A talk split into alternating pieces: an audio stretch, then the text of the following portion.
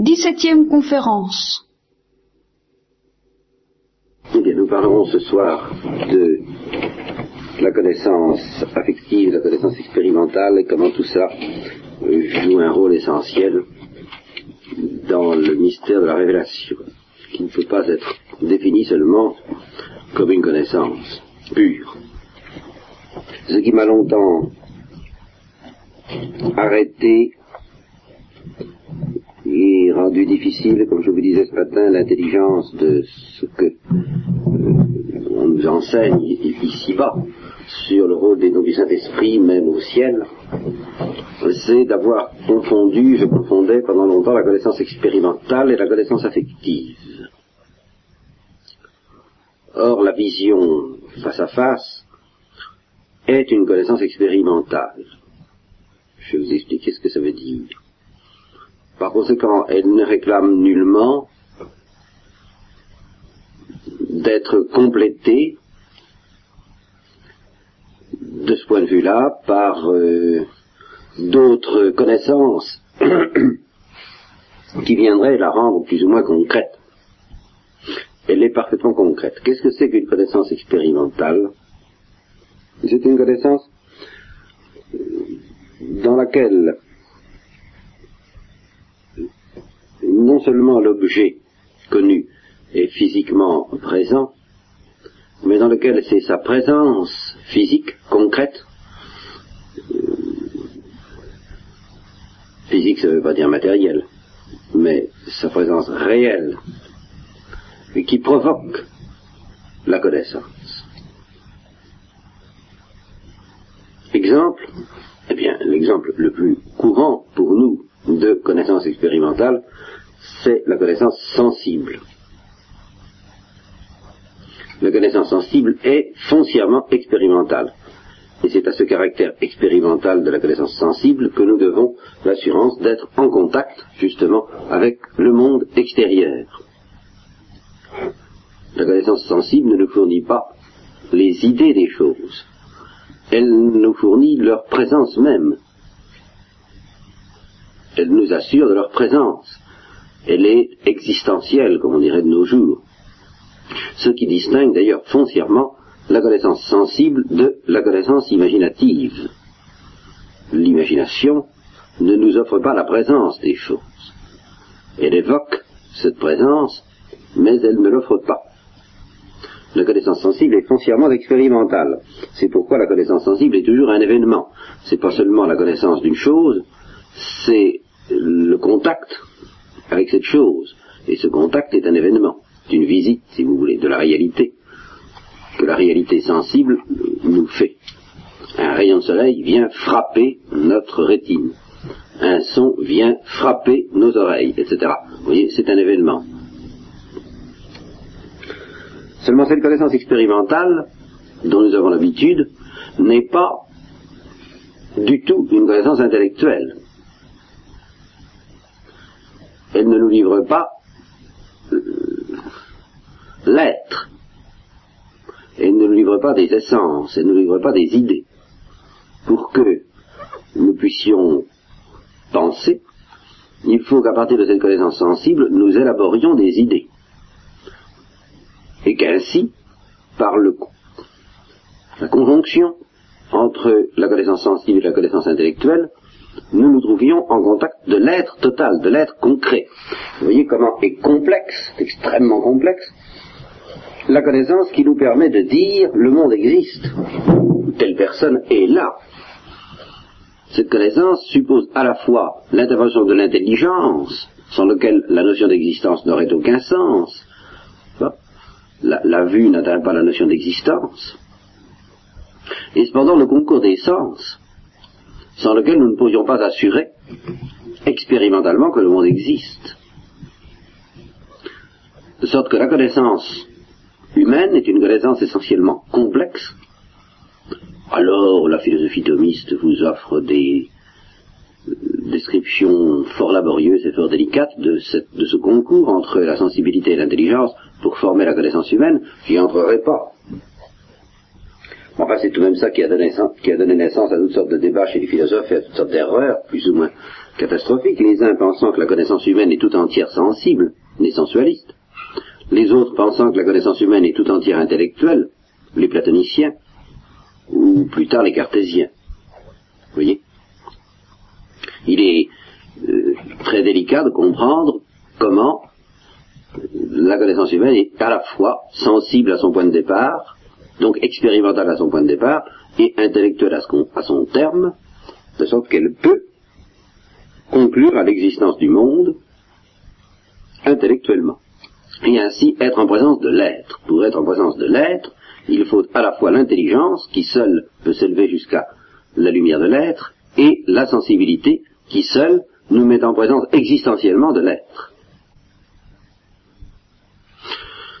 Il y a pourtant, il y a pourtant dans notre vie une expérience privilégiée, incontestablement privilégiée, et qui, elle, nous met en présence de l'être sans passer par la connaissance sensible. C'est la connaissance de notre propre moi. Et c'est pour ça que Descartes, au fond, à cet égard disciple de Platon, c'est-à-dire répugnant à faire intervenir la sensibilité dans la connaissance, essayant de se débarrasser le plus possible de la sensation, pour que la connaissance ressemble le plus possible à la connaissance mathématique, à une connaissance purement cérébrale et intellectuelle.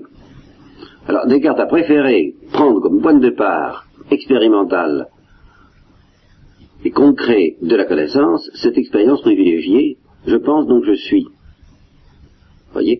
Alors là, apparemment, il n'avait pas besoin de la connaissance sensible. Il, était en présence d'une expérience purement spirituelle. Voyez la, conscience que nous avons de penser et d'exister à quelque chose d'expérimental. Pourquoi? Parce que c'est la pensée elle-même, notre pensée elle-même, qui provoque cette connaissance. C'est donc bien une connaissance expérimentale. C'est l'objet de cette connaissance, à savoir ma pensée, qui provoque la connaissance que je pense. C'est donc bien une connaissance expérimentale. Je suis en contact avec l'objet connu quand je dis que je pense. C'est pas simplement euh, euh, la même chose que la pensée d'un triangle ou d'idée de beauté avec lesquels je suis pas nécessairement en contact quand je les pense. Là, je suis en contact avec moi, en train de penser. J'ai donc affaire à une connaissance expérimentale. Et apparemment, cette connaissance est purement spirituelle. Alors, en fait, il n'en est rien. Cette connaissance ne peut pas se dérouler dans l'homme d'une manière purement spirituelle, euh, pour des raisons dans lesquelles je m'engagerai quand même pas trop. Enfin, rapidement, ça vient de ce que l'homme ne peut pas commencer par cette connaissance-là. Avant de pouvoir dire je pense, donc je suis, il faut avoir pensé. Avant de savoir qu'on pense, il faut penser. C'est évident. Et avant de penser, pour penser, il faut penser quelque chose. On ne peut pas commencer par penser sa pensée. Ça, c'est un privilège de Dieu. Même l'ange, commence par penser quelque chose, si je peux dire, avant de penser qu'il pense. La différence, c'est que ce que pense l'ange, c'est lui-même, c'est sa propre essence, sa propre nature purement spirituelle, parce qu'il est équipé pour ça, bien. Tandis que l'homme n'est pas équipé pour percevoir directement l'essence et la nature de son âme, précisément parce que c'est une nature purement spirituelle, et que l'intelligence de l'homme ne peut pas fonctionner si elle n'est pas éveillée par la connaissance sensible. De sorte que l'homme est obligé de commencer par connaître les choses. La toute première connaissance de l'homme, c'est, ben, il y a quelqu'un, il y a quelque chose, euh, je suis dans le monde, euh, qui est là, enfin, vous voyez, des choses très simples, enfin, et qui impliquent la connaissance sensible. À la suite de quoi, on peut réfléchir et dire, tiens, mais je pense, vous voyez. Et alors, ainsi, avoir une connaissance expérimentale, purement spirituelle, mais réflexive, réflexe, seconde, pas primitive. Peu importe. Pour ce qui nous occupe, c'est pas ça qui est important. Ce qui est important, c'est que l'homme est ainsi condamné, en somme, à avoir ou bien des connaissances claires qui portent fatalement sur des objets abstraits par l'intelligence, du contact, de l'expérience. Quand je me demande ce que c'est que je vois, eh bien, je finis par être en présence, n'est-ce pas, si j'ai analysé, si j'ai compris que cette espèce de tronc d'arbre que je vois flotter sur l'eau est en réalité un crocodile, eh bien, je, je me mets en présence de l'essence du crocodile, mais à moins de faire retour à l'expérience sensible, mais ce qui n'est pas du tout exigé par l'intelligence, je ne suis plus en présence de son existence. Vous voyez, quand je pense l'essence du crocodile, eh bien, je pense à l'essence du crocodile, c'est tout, vous voulez ça. On peut, analyser toutes les, toutes les, propriétés du crocodile, je peux pénétrer de manière euh, très profonde, si je supposais que je sois un grand savant et très génial en plus de ça, plus que nous, nous pauvres savants ne peuvent l'être parce que ça dépasse presque les limites de la condition humaine, mais enfin je suppose que j'arrive à pénétrer dans, son secret le plus intime ce que c'est que l'essence d'une fleur, l'essence de telle fleur, l'essence de la vie, l'essence de l'animalité, l'essence de la sensibilité, enfin l'essence de toutes ces choses-là, ben, ça me donnera une vision très platonicienne, en effet, de l'essence des choses, ça ne me dira pas qu'elles existent, pour que je sache que les choses existent, il faut que je recours de, nouveau à l'expérience sensible. Donc, ou bien l'intelligence humaine arrive par l'abstraction à avoir des connaissances claires, ou bien elle plonge de nouveau dans l'expérience, laquelle est toujours confuse, pour y trouver du concret. Même quand je pense que j'existe, ça ne me donne pas une idée claire de ce que je suis. Alors, il existe pour l'homme en fait un moyen d'échapper à cette euh, servitude dans l'ordre surnaturel. Il existe une connaissance qui, elle, est à la fois parfaitement claire et parfaitement expérimentale. Cette connaissance ne nous est pas donnée sur la terre, c'est la vision face à face. Ce qu'il faut bien retenir à ce sujet, c'est que dans la vision face à face, nous ne voyons pas Dieu à travers une idée de Dieu. C'est ça la grande différence avec nos connaissances humaines. Même quand nous sommes en présence du crocodile ou de la fleur, nous sommes en présence, nous savons que c'est un crocodile ou une fleur grâce à une, idée que nous formons en nous-mêmes. Ce n'est pas la réalité elle-même qui nous assure de son existence. Plutôt, ce n'est pas la réalité elle-même qui nous fournit l'idée. Parce que la réalité est matérielle et que l'idée est spirituelle. Ce n'est pas à la lumière du crocodile, en un mot, que je vois le crocodile, mais à la, lumière de mon intelligence. Vous comprenez? C'est au contact, si j'ose dire, du crocodile que j'apprends son existence, au moins au contact visuel, de préférence.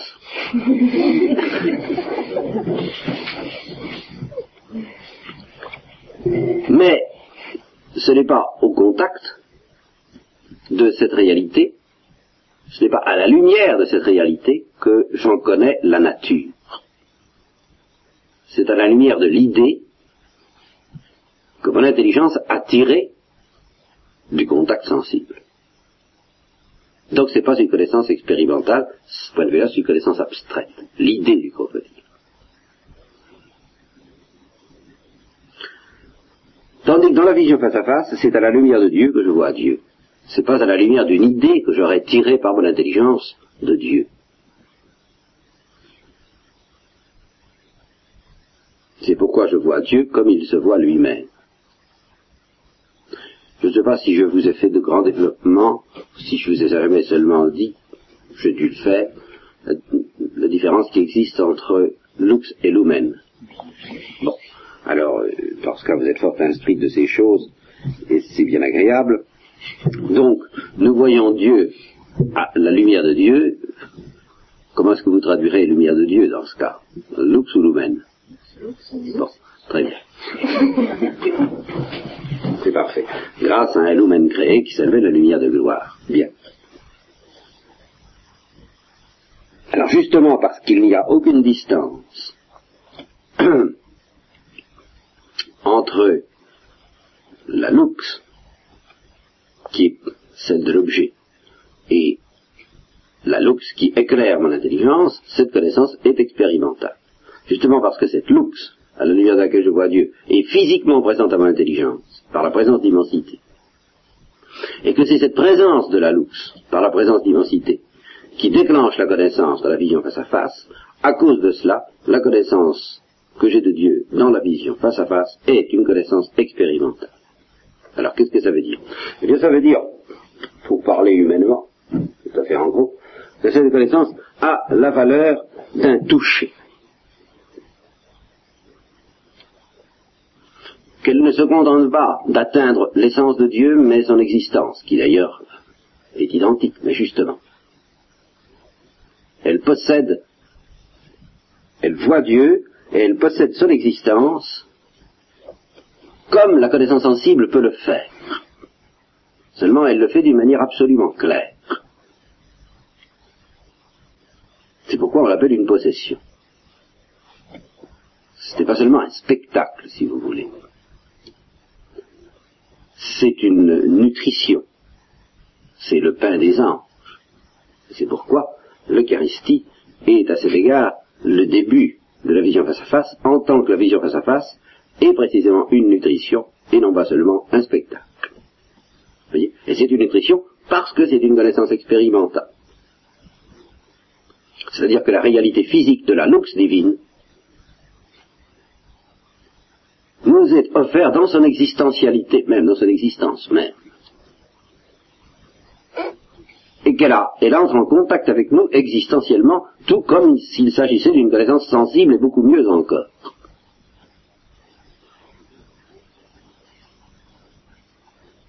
Dans ces conditions, ben, il semble que la vision face à face suffise à tout. En particulier, c'est justement ça qui m'a longtemps égaré, on dit ici-bas que la connaissance mystique est une connaissance expérimentale de Dieu, ce qui est vrai.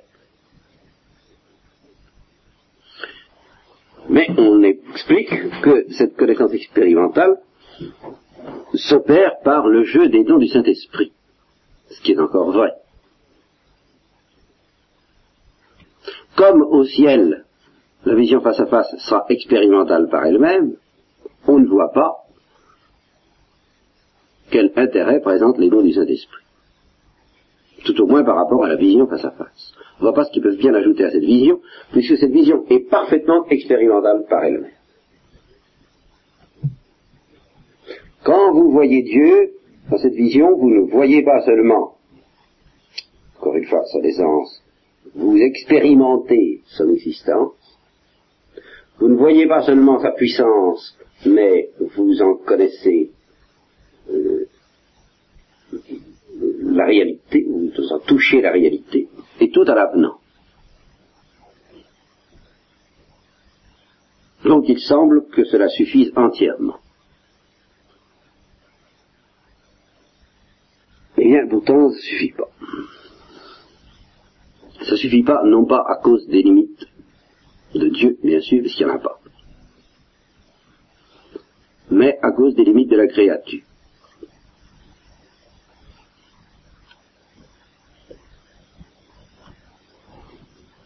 Il y a tout de même une différence entre la connaissance expérimentale de la vision et la connaissance sensible.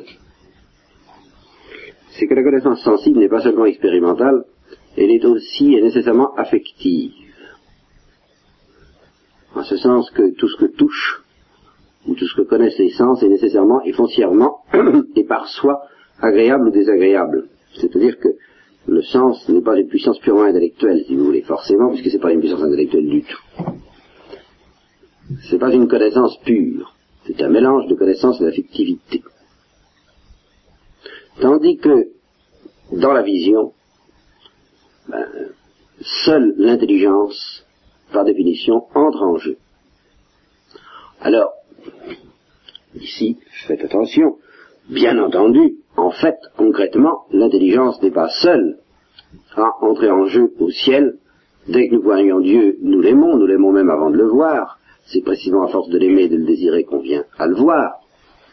Donc, la connaissance à ce point de vue-là n'est jamais pure au ciel. Mais précisément, à partir du moment où nous disons cela, nous disons qu'au ciel intervient autre chose que la vision face à face. Parce que si on fait abstraction de l'affectivité, de la charité, ce qu'on a le droit de faire, parce que dans la créature, ces deux réalités sont toujours distinctes. Dans la créature, l'intelligence et la volonté sont deux facultés distinctes. Alors, elles ne font qu'un, elles ne font qu'une seule vie qui, joue ensemble. Mais enfin, ce sont deux actes distincts. La vision n'aime pas et la charité ne voit pas. C'est le sujet humain total qui voit par l'intelligence et qui aime par la charité, par la volonté. Allez-y, qu'est-ce Vous vous maintenez dans ce principe que l'intelligence, elle, dans la créature, ne peut rien faire d'autre que de voir. Et que la volonté ne peut rien faire d'autre que d'aimer. Si vous tenez compte de ce principe, vous en conclurez que dans la créature, et même au ciel, l'intelligence n'aime pas. Autrement dit que la connaissance, même au ciel, n'est pas amour.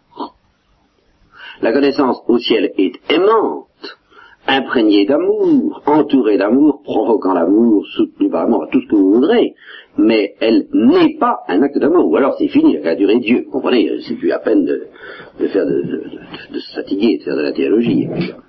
Tout, est tout, est euh, catapulté, et puis on, est, on est projeté en Dieu, puis c'est fini. Non. Si la créature reste la créature, eh bien c'est que l'intelligence reste l'intelligence et que cette vie totale par laquelle nous verrons Dieu et que nous l'aimerons et que nous jouirons de lui au ciel requiert la participation de deux facultés, l'intelligence et la volonté. Ce qui vient à dire que l'intelligence ne suffit pas. Alors ça, euh, déjà vous en étiez d'accord, et moi aussi, tant qu'il s'agissait de dire l'intelligence ne suffit pas pour, euh, pour aimer Dieu. Ah, c'est sûr, parce que c'est quand pour être heureux. C'est encore sûr, on est heureux parce que parce qu'on aime Dieu et qu'on le possède. L'intelligence ne suffit pas, puisque l'intelligence connaît, et se contente de connaître. Mais ce que, alors, j'ai découvert et je n'avais pas saisi, je vous avoue aussi clairement jusqu'à présent, c'est que non seulement l'intelligence ne suffit pas pour aimer, ce qui, comme je vais vous le montrer tout de suite, est une très grande différence avec Dieu, mais que l'intelligence ne suffit pas pour connaître. Et même aussi. Et ceci malgré le caractère expérimental de la connaissance. Voyons d'abord ce qu'il en est en Dieu. En Dieu, la lumière est en même temps bonté, et bien. En Dieu, la connaissance est en même temps amour. Ce ne sont pas deux réalités distinctes cette luxe divine est en même temps la saveur infinie du bien divin.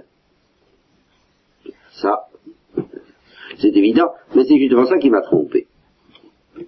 Parce que la luxe infinie est en même temps la saveur infinie du bien divin, je me disais, puisque nous voyons cette luxe dans une vision expérimentale, nous possédons expérimentalement cette luxe qui est en même temps la saveur du bien, et par conséquent, cette vision face à face expérimente la saveur du bien divin. Bien ça, c'était ne pas tenir compte des limites de la créature.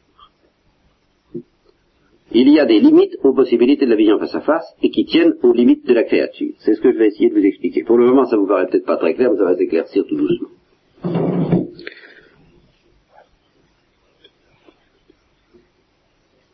Dieu, je vous le répète, il n'y a pas lieu de faire ces distinctions parce que la connaissance et l'amour en Dieu ne font qu'un.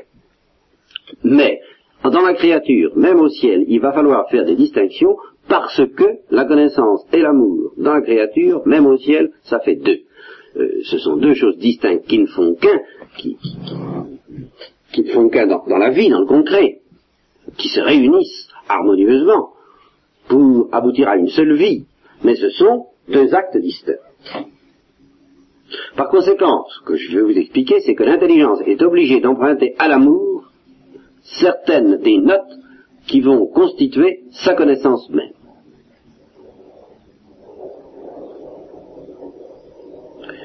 Car la connaissance voit le bien divin, qui est la lumière divine. Ce bien qui est vérité et cette vérité qui est le bien, elle le voit et elle le possède expérimentalement, mais elle le possède expérimentalement en tant que lux, en tant que lumière, en tant qu'existence, en tant que tout ce que vous voudrez. Elle le voit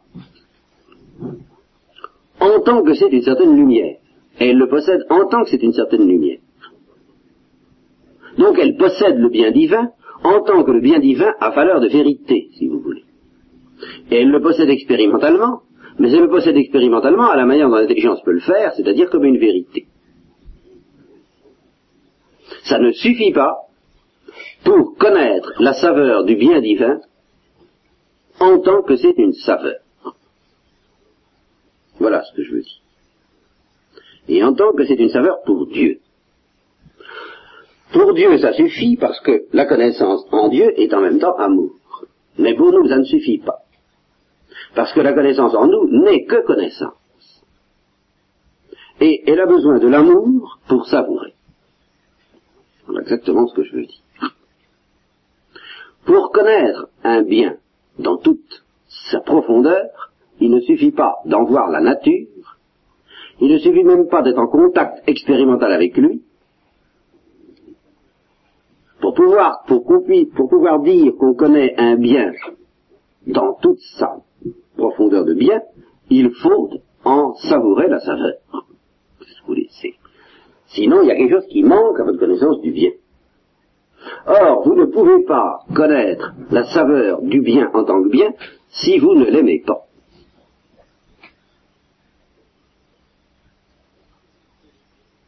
Pour expérimenter le bien comme savoureux, il faut l'aimer. Alors il est bien entendu que dans la vision nous aimons Dieu, et que par conséquent nous allons pouvoir expérimenter le, bien divin en tant que savoureux, mais ceci parce que nous l'aimons, et non pas seulement grâce à la vision.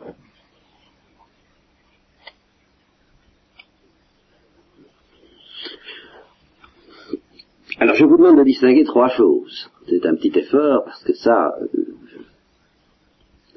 connaître l'essence du bien, connaître sa nature, connaître le bien en tant que vérité, même expérimentalement, c'est une première chose. Aimer le bien, c'est une deuxième chose. Connaître la saveur du bien, c'est une troisième chose.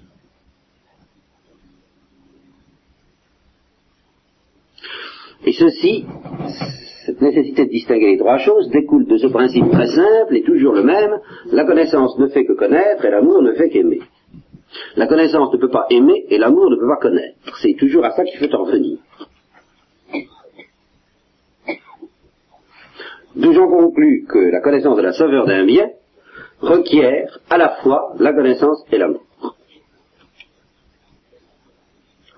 Le premier temps, connaître le bien en tant que lumière et en tant que vérité, et le posséder expérimentalement en tant que lumière et en tant que vérité, ça c'est le privilège de la connaissance pure, de la vision face à face pure, en tant que cette vision est expérimentale.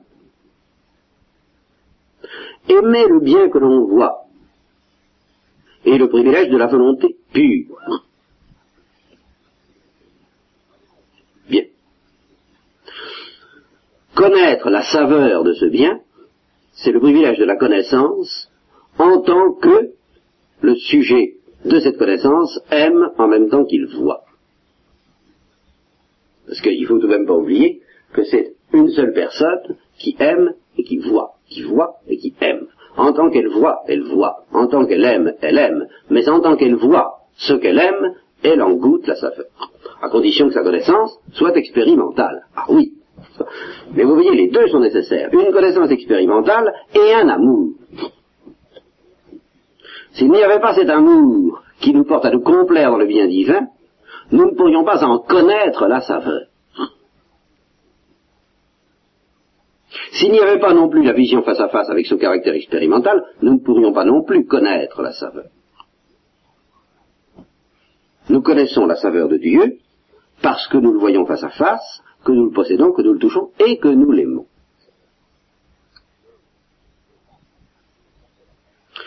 Donc, il faudra attribuer la connaissance de la saveur de Dieu à quelque chose qui enrichit l'intelligence tout en provenant, tout en venant de l'amour.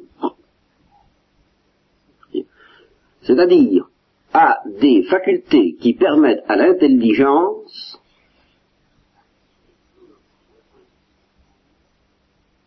de recueillir en elle quelque chose qui vient de l'amour. Eh bien, cette illumination très spéciale de l'intelligence euh, concernant la saveur de Dieu et qui vient d'un retentissement dans l'intelligence de l'amour que nous avons pour Dieu, c'est l'exercice du don d'intelligence. De sorte que le don d'intelligence vient compléter la vision face à face, et sur un point absolument essentiel, puisque c'est lui, c'est cette connaissance-là qui conditionne finalement notre béatitude. C'est parce qu'il y a cette connaissance que la vision béatifique est béatifique.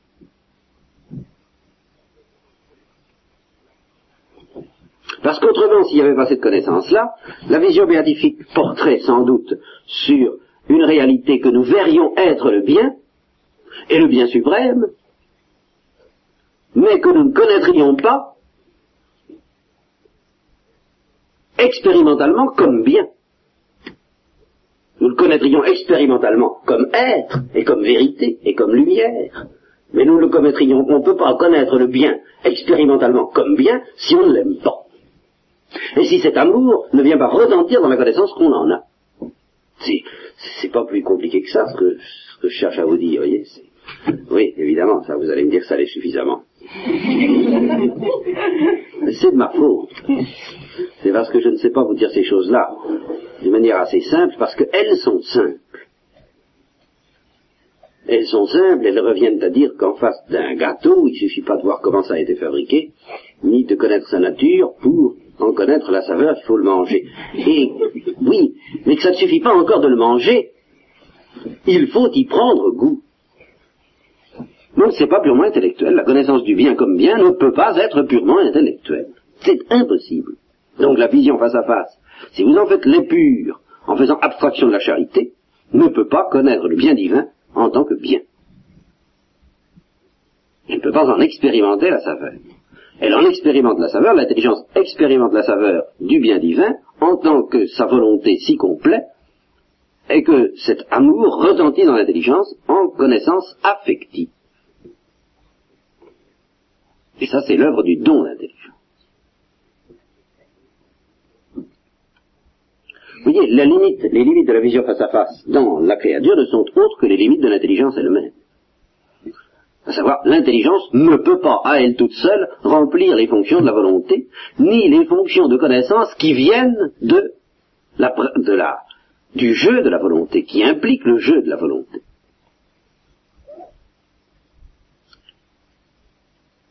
Eh bien, la connaissance de la saveur du bien implique la complaisance dans le bien qui est l'œuvre de la volonté.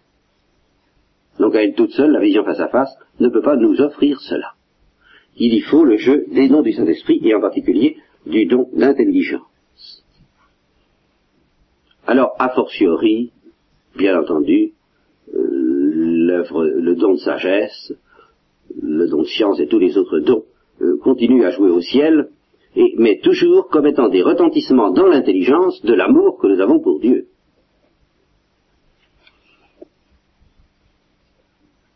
C'est toujours la source d'une connaissance affective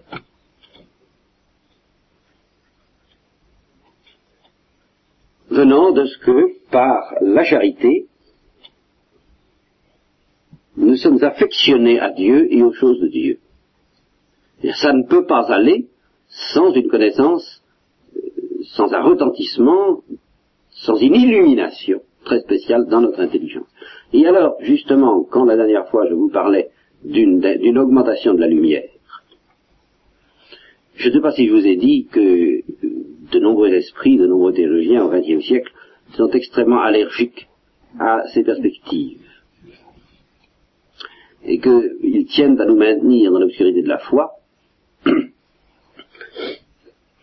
Et qu'ils ont tendance, en conséquence, à euh, suspecter d'illuminisme toute, toute présentation d'une lumière grandissante. Je vous ai dit, mais je ne sais pas si j'y ai tellement d'insister.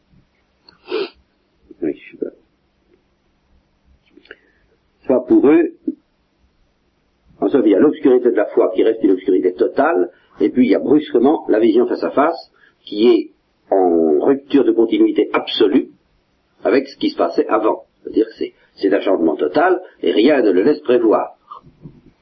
Selon la parole de l'Évangile, comme l'éclair jaillit de l'Orient à l'Occident, ainsi viendra le Fils de l'homme. Alors je vous en prie, euh, ne vous attardez pas à pressentir son arrivée, ni dans le monde, ni dans votre âme. Vous ne pouvez rien soupçonner, vous êtes dans l'obscurité de la foi. Alors, à quoi on peut répondre déjà par la comparaison que j'avais empruntée du soleil levant. Lorsque le soleil se lève, il y a toute une période où la lumière augmente. Mais comme je vous l'ai dit, cette augmentation de la lumière ne peut absolument pas laisser soupçonner ce que sera l'explosion de la lumière. Lorsque nous verrons, nous voyons vraiment le soleil. Il y a là quelque chose qui dépasse toute imagination possible. Même de la part, quelqu'un qui n'aurait jamais vu le soleil ne pourrait jamais imaginer le soleil à travers l'aurore. Vous comprenez Il pourrait pousser l'aurore à l'infini, une, espèce d'aurore infinie, ça serait bien en dessous encore de ce que cet éblouissement insupportable d'ailleurs, que provoque le soleil. Justement, on ne peut pas imaginer cet éblouissement en tant qu'insupportable, en tant qu'intolérable. C'est pas possible. Parce que le problème de l'imagination, c'est de rester toujours pour nous dans les limites du tolérable. Alors, une discontinuité est donc bien assurée. Il y a, rupture de continuité absolue entre la lumière de l'aurore et la lumière du soleil. Ça, c'est certain. Ça n'empêche que la lumière de l'aurore augmente et qu'on sent arriver le soleil. On, le sent arriver, mais on ne le voit pas. Donc, ce n'est qu'une comparaison, mais enfin, elle nous suggère que peut-être les deux choses ne sont pas incompatibles. Le fait que tant qu'on ne voit pas Dieu, ben on ne voit rien de Dieu, et qu'il va se produire quelque chose d'absolument neuf et déchirant au moment du contact avec Dieu, du contact lumineux avec Dieu, et que néanmoins, en attendant, chez les âmes fidèles, la lumière augmente. Une illumination progressive se produit. Comment ça, ce n'est qu'une comparaison? Il faudrait préciser comment cette comparaison est possible. Bien. Enfin, comment dans la réalité c'est possible? Et comment il se fait que la lumière de Dieu puisse augmenter en nous, bien que nous restions dans l'obscurité de la foi? Quelle est cette lumière qui augmente? Eh bien, c'est précisément, il me semble, la lumière affective. La lumière qui est due au nom du Saint-Esprit. Ce que les saints expérimentent progressivement, c'est la saveur de Dieu. Vous voyez, évidemment, ils ne pourront pas avoir de la saveur de Dieu cette connaissance extraordinaire et rayonnante qui vient de la vision face à face elle-même, parce qu'elle est expérimentale et lumineuse à la fois. Mais, au fur et à mesure que la charité augmente, ce que alors tout le monde nous accorde, savoir que la charité augmente, peut augmenter sur la terre. Au fur et à mesure que la charité augmente, la connaissance de la saveur du bien divin augmente. Voulez-vous, c'est inévitable. Cette connaissance expérimentale augmente. Donc la lumière augmente. Et c'est cette lumière-là qui effectivement est d'un autre ordre que celui de la vision de l'essence de ce bien parce que cette lumière porte uniquement sur le bien en tant que savoureux et non pas sur l'essence de ce bien. Le bien en tant que lumière, le bien en tant que vérité nous reste entièrement caché. Mais le bien en tant que savoureux se dévoile à nous progressivement dès ici-bas. Et non pas seulement en tant que savoureux pour nous. Du fait que nous aimons Dieu, nous connaissons d'abord, et nous nous reposons d'abord dans la saveur qu'il a pour lui-même, dont la saveur qu'il a pour nous n'est qu'un retentissement. Et celui qui adore Dieu, qui se laisse prendre dans l'esprit d'adoration, adore avant tout ce qu'il peut soupçonner de la qualité du bien divin pour Dieu même. C'est surtout dans cela qu'il se perd. Mais il ne peut pas faire ça s'il n'aime pas. Et il ne peut pas faire ça s'il ne savoure pas. C'est une, euh, si je peux dire, c'est une dégustation euh, oblative, c'est pas une dégustation captative. Ce n'est pas une dégustation de gourmandise. C'est une dégustation d'hommage, qui rend hommage.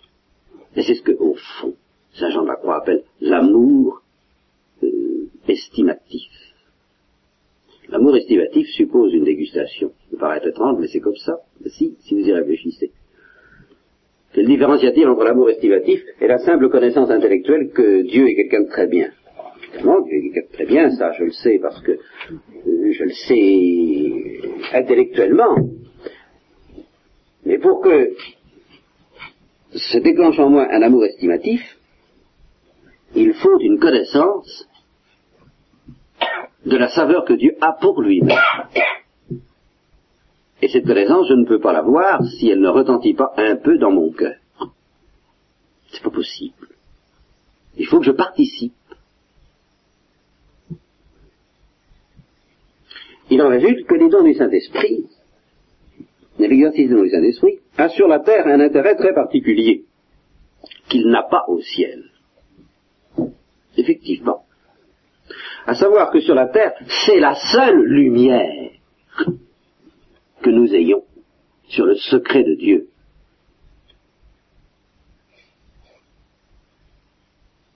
Je ne dis pas en dehors de la foi, mais lié à la foi. C'est indissociable de la foi. Ça, j'essaierai de vous l'expliquer une autre fois parce que je me suis trop attardé pour vous en parler ce soir. Mais enfin, si vous voulez, la foi escortée des noms du Saint-Esprit, c'est ensemble. Précisément à cause de l'obscurité foncière dont nous, dont nous sommes entourés par la foi, la seule lumière qui peut grandir dans le régime de la foi, c'est celle qui nous vient des dons du Saint-Esprit. La seule lumière à laquelle nous ayons droit sur terre, c'est une lumière affective. Au ciel, évidemment, non. Cette lumière affective reste indispensable. Voilà ce que j'ai découvert euh, plus clairement d'une manière assez récente. Mais c'est pas la seule, et ce n'est même pas la plus haute. Il est certain que la vision face à face, qui nous révèle le bien divin lui-même dans son essence, et la saveur divine elle-même, mais en tant que cette saveur est en même temps lumière, car c'est ça qui est difficile à comprendre. C'est que la saveur divine, l'exercice de cette saveur, l'attrait qu'elle exerce sur elle et sur nous, est lumière. En Dieu, il n'y a pas de distinction.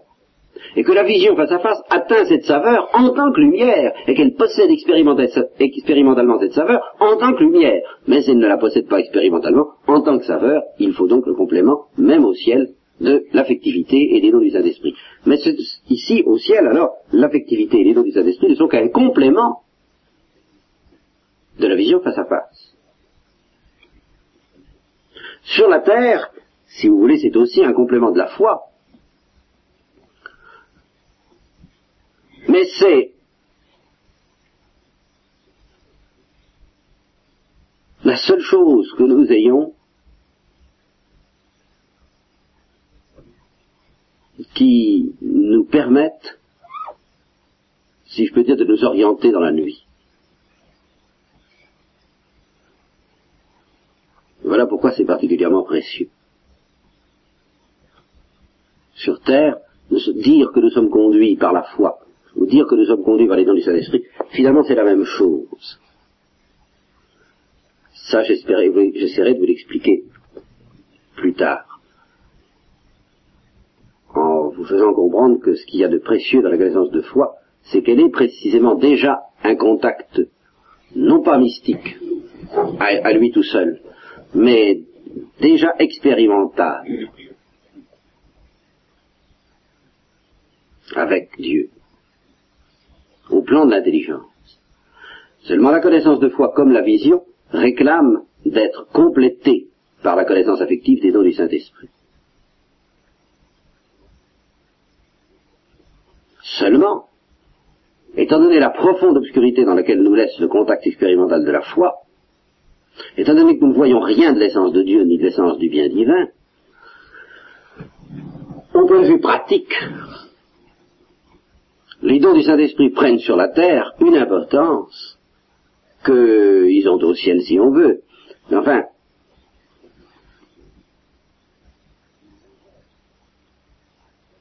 ils nous aident, si vous voulez, à pressentir. Voilà, ils ont une valeur d'aurore,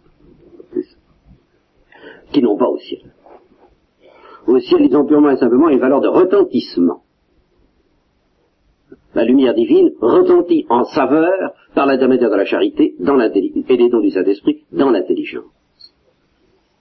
Parce que la lumière, la lumière de Dieu, la lumière du bien divin, euh, dans l'intelligence, dans la vision, n'est que lumière. Et, les saveurs, les saveurs en Dieu possédées comme lumière, possédées parce qu'elle est lumière. Elle n'est pas dans la créature, elle n'est pas saveur. Il faut qu'elle retentisse en saveur dans la créature, elle ne peut le faire que par l'intermédiaire de la charité et des dons du Saint-Esprit.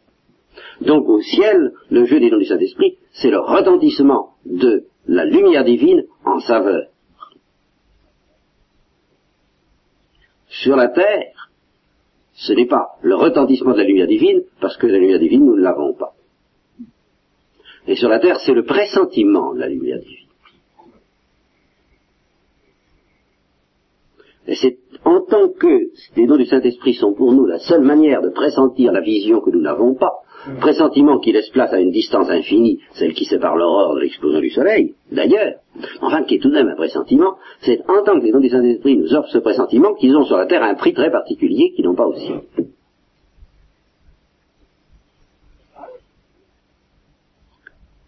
Si vous voulez, on peut dire que sur la terre, il remplace la vision dans son caractère de guide, dans son caractère conducteur. Encore que même au ciel, la vision ne suffit pas pour nous conduire, pour nous, pour nous mouvoir, parce que nous ferons des quantités de choses au ciel. Nous voyagerons beaucoup. Et ben oui, on n'a pas des corps euh, subtils pour rien, n'est-ce pas C'est fait pour servir. des corps agiles, plus exactement. L'agilité des corps glorieux, ben, c'est fait pour c'est fait pour quelque chose quand même. Alors nous, voyagerons beaucoup, mais nous voyagerons sous la motion de Dieu, sous la motion de l'amour.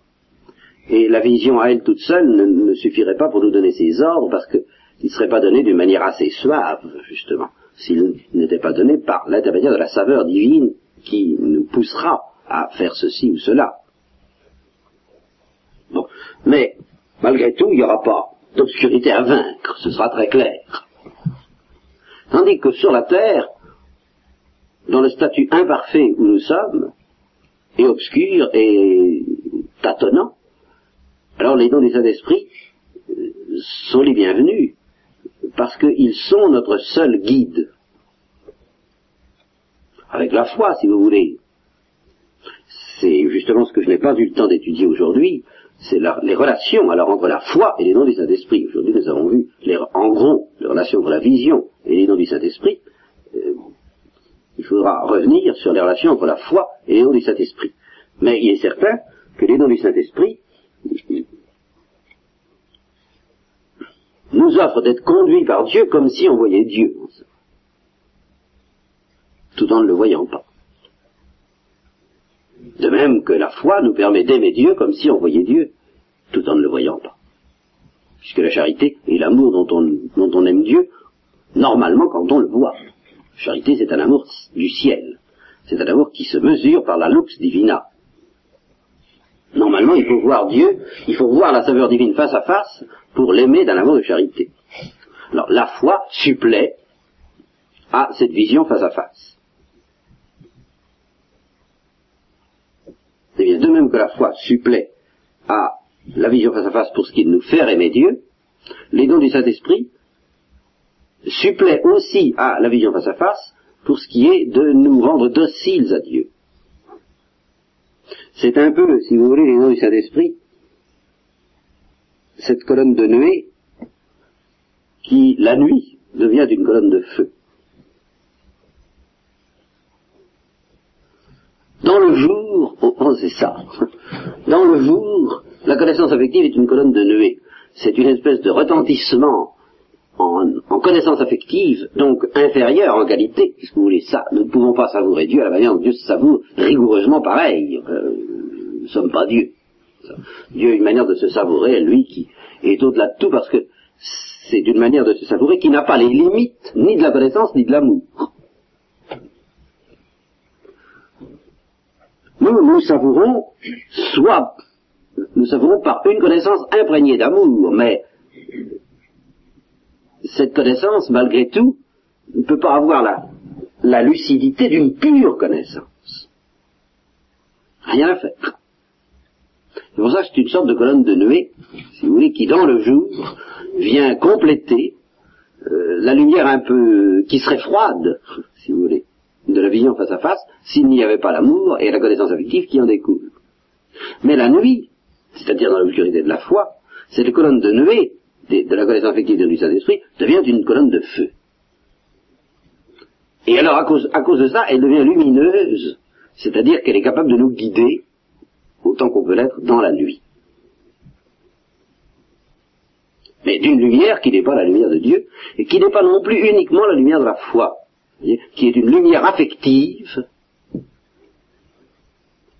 s'ajoutant à la lumière de la foi, pour nous conduire avec plus de délicatesse, plus de subtilité, plus de perfection, que la lumière de la foi n'y parviendrait dans le sujet humain très imparfait que nous sommes. Voilà. Ben, sur toutes ces choses, euh, comme dit toujours notre maître à tous Aristote, n'est-ce pas, nous balbutions plus que nous l'enseignons avec clarté. C'est plus facile de parler des choses inférieures euh, correctement que de parler des grandes choses.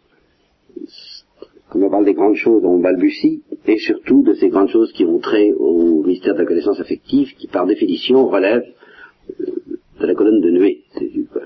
C'est une nuée euh, qui devient lumineuse, mais ce qui reste tout de même une nuée. C'est pas la clarté du soleil, c'est pas la clarté du jour.